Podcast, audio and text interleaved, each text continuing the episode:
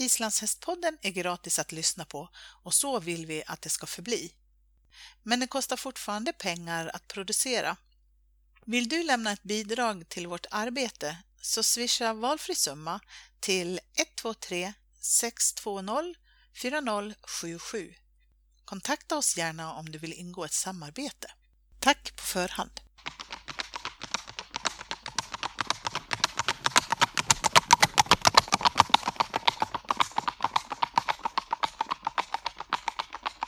Hej och välkommen till Islands hästpoddens VM-special. Idag så sitter jag och pratar med Filippa Heltén. Hej Filippa! Hej! Du, eh, stort grattis till dina framgångar på SM och till din plats i landslaget. Tack så jättemycket. Du är nu igen, ska vi säga, eh, tillbaka i landslaget. Du har varit med i landslaget förut och nu är du uttagen inför VM i Holland tillsammans med din häst Mauni. Och eh, jag tänkte höra hur, från början, hur kom du i kontakt med den här hästen? Ja, vi eh, letar egentligen inte häst, utan det är en tjej vi känner här från Göteborg, Linda Tommelstad, som jobbade på Island och test, hade en häst hos sig helt enkelt som var till salu. Och så mm. skrev hon bara till oss att bara har hittat en häst som skulle passa Filippa så bra. Mm. Uh, och så fick vi dit två filmer tror jag och sen så köpte vi honom. Ja, det var snabba papper. ja, så vi har inte testat honom med någonting utan jag bara älskade hans rörelsemönster och hon pratade väldigt gott om honom. Ja, hur länge sedan var det här? Ja, det var oktober för fyra år sedan snart då. Ja, just det. Och sen har du varit med i landslaget i fyra år, visst är det så? Ja, sen första tävlingssäsongen så har vi varit med i landslaget alla år, så det är ah. sjukt kul. Verkligen. Det var verkligen en häst som passade dig. Ja, alltså det är verkligen, han är verkligen min drömhäst på alla sätt. Ja. Han, ja, helt perfekt. Hur gammal är han? Han är född 2003. Hur är han, Mauni, som individ då? Kan du beskriva honom? Han är, eh, vad svårt, han är väldigt så snäll häst, verkligen så väldigt snäll hingst så. Mm. Helt ohingstig och bara jättetrevlig att jobba med. Mm. Eh, och han vill verkligen så alltid göra sitt bästa. Så det är ingen svår häst att arbeta med på något sätt utan så väldigt lätt i allting. Mm. Sen är han, han, är väldigt, han har en väldigt stor personlighet. Eh, sen blir det väldigt så tror jag kanske att de blir väl lite vad man gör dem till. Så han har ju fått in sina rutiner på allting och är väldigt noga med att de följs. Mm. Så han är väldigt så, ja men personlig i det att han har sina grejer och det ska vara på det sättet. Annars så går det i princip kanske inte att rida den dagen för att han har stått i fel hage och han vill inte gå åt det hållet och det är massa sådana påhitt. Mm. Men eh, så han är väldigt så, ja, han är väl ganska bestämd egentligen. Han vet ju lite, han vet vad han kan göra och vad han kan köra med. Ja, han, behand, han behandlas ju som den bästa liksom. Ja, precis. Men du, ja. hur funkar det då när du kommer iväg på stora tävlingar som SM eller VM eller så? Mm. Funkar det då eller blir han störd i sina rutiner så att säga?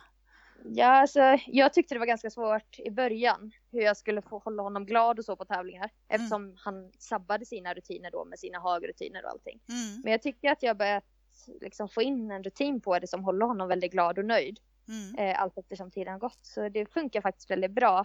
Även om jag får släppa på lite saker. Det är också en gräns där hur mycket man vågar släppa på saker. Men jag, försöker, jag ger mig inte in i fighter åt vilket håll vi ska gå på en tävling. Liksom. Han då får han bestämma lite helt enkelt. Ja. ja. Är, är det något speciellt som du liksom tillåter honom att göra på tävling för att hålla honom nöjd och glad? Eller?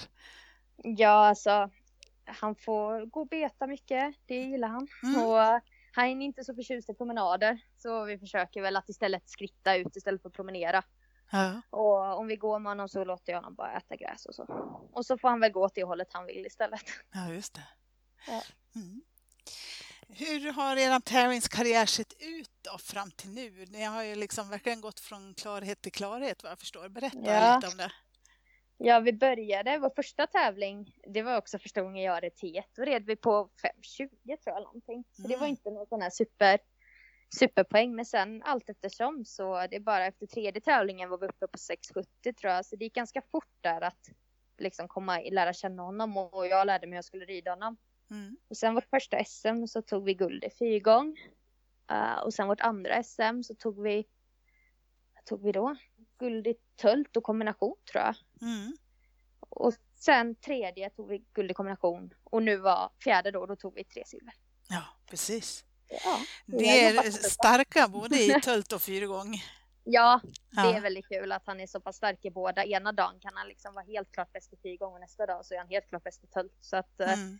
det är väldigt kul att ha en häst som är så allsidig. Liksom. Ja, precis. Eh, vad kommer du rida för något på VM nu då? Vet du det? Jag kommer rida både fyrgång och tält. Mm. Hur laddar ni inför VM nu då?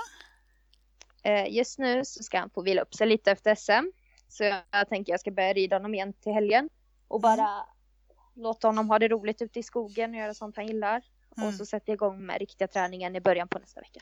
Mm. Hur ser den ut då? Man har ändå på något Ja, vi har på något sätt har man ändå, även fast man vet att det är jättesvårt att komma med i landslag och allting, så jag har ändå på något sätt haft det i bakhuvudet när jag tränat så att han inte är sönderkörd på något vis.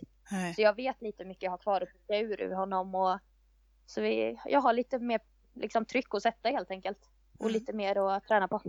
Ja, precis. Du har lite rutin. Det måste ju hjälpa väldigt mycket nu. Ja, vi börjar ändå få det lite. Jag vet, första, lands, första gången jag kom med i landslaget så hade jag ingen aning hur jag skulle göra och toppa honom och det här. Men nu känner jag ändå att jag börjar få koll på hur jag ska fixa till och hur jag kan toppa honom vid rätt tidpunkt. Mm. Jag hoppas jag har koll i alla fall. Så. Ja, säkert.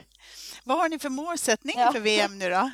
Vi har ju ridit ett VM innan och då var vi i A-final i fyrgång. Så det är klart att jag hoppas igen på att komma till A-final i både fyrgång och tält. Mm. Men eh, det är tufft. Det är det. Men det, man måste ha höga mål. Absolut.